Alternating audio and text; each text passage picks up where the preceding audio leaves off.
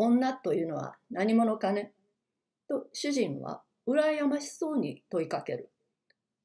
元来主人は平常、古木、宦官のような顔つきはしているものの、実のところは決して婦人に冷淡な方ではない。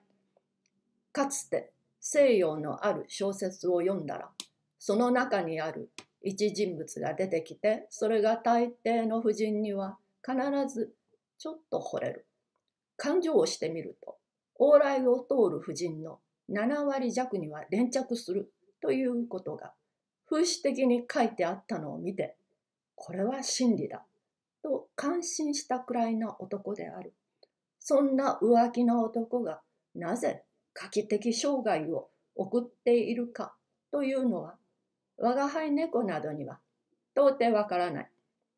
ある人は失恋のためだとも言うし、ある人は胃弱のせいだとも言うし、またある人は金がなくて臆病なたちだからとも言う。どっちにしたって明治の歴史に関係するほどな人物でもないのだから構わない。しかし寛月君の女連れを羨ましげに尋ねたことだけは事実である。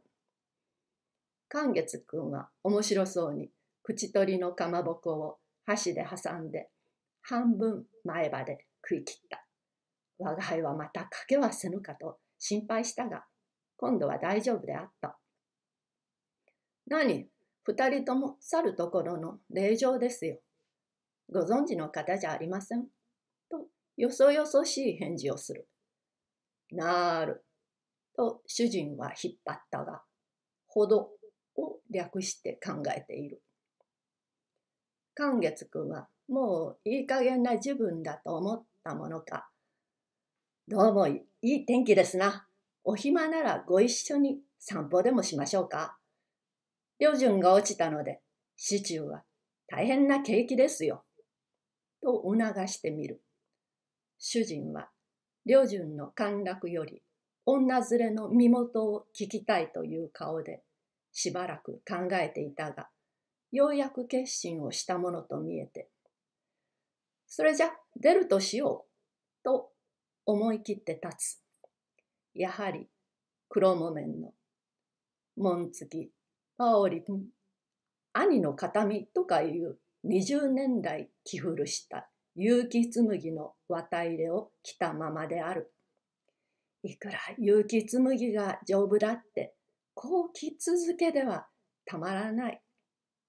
ところどころが薄くなって火に透かしてみると、裏から継を当てた針の目が見える。主人の服装には師走も正月もない。普段着もよそ行きもない。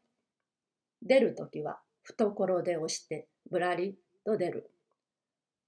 他に着るものがないからか、あっても面倒だから着替えないのか、我輩にはわからぬ。ただし、これだけは失恋のためとも思われない。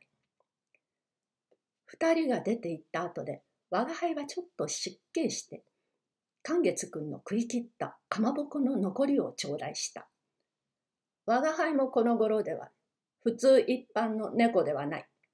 まず、桃川助園以後の猫か、グレーの金魚を盗んだ猫くらいの資格は十分あると思う。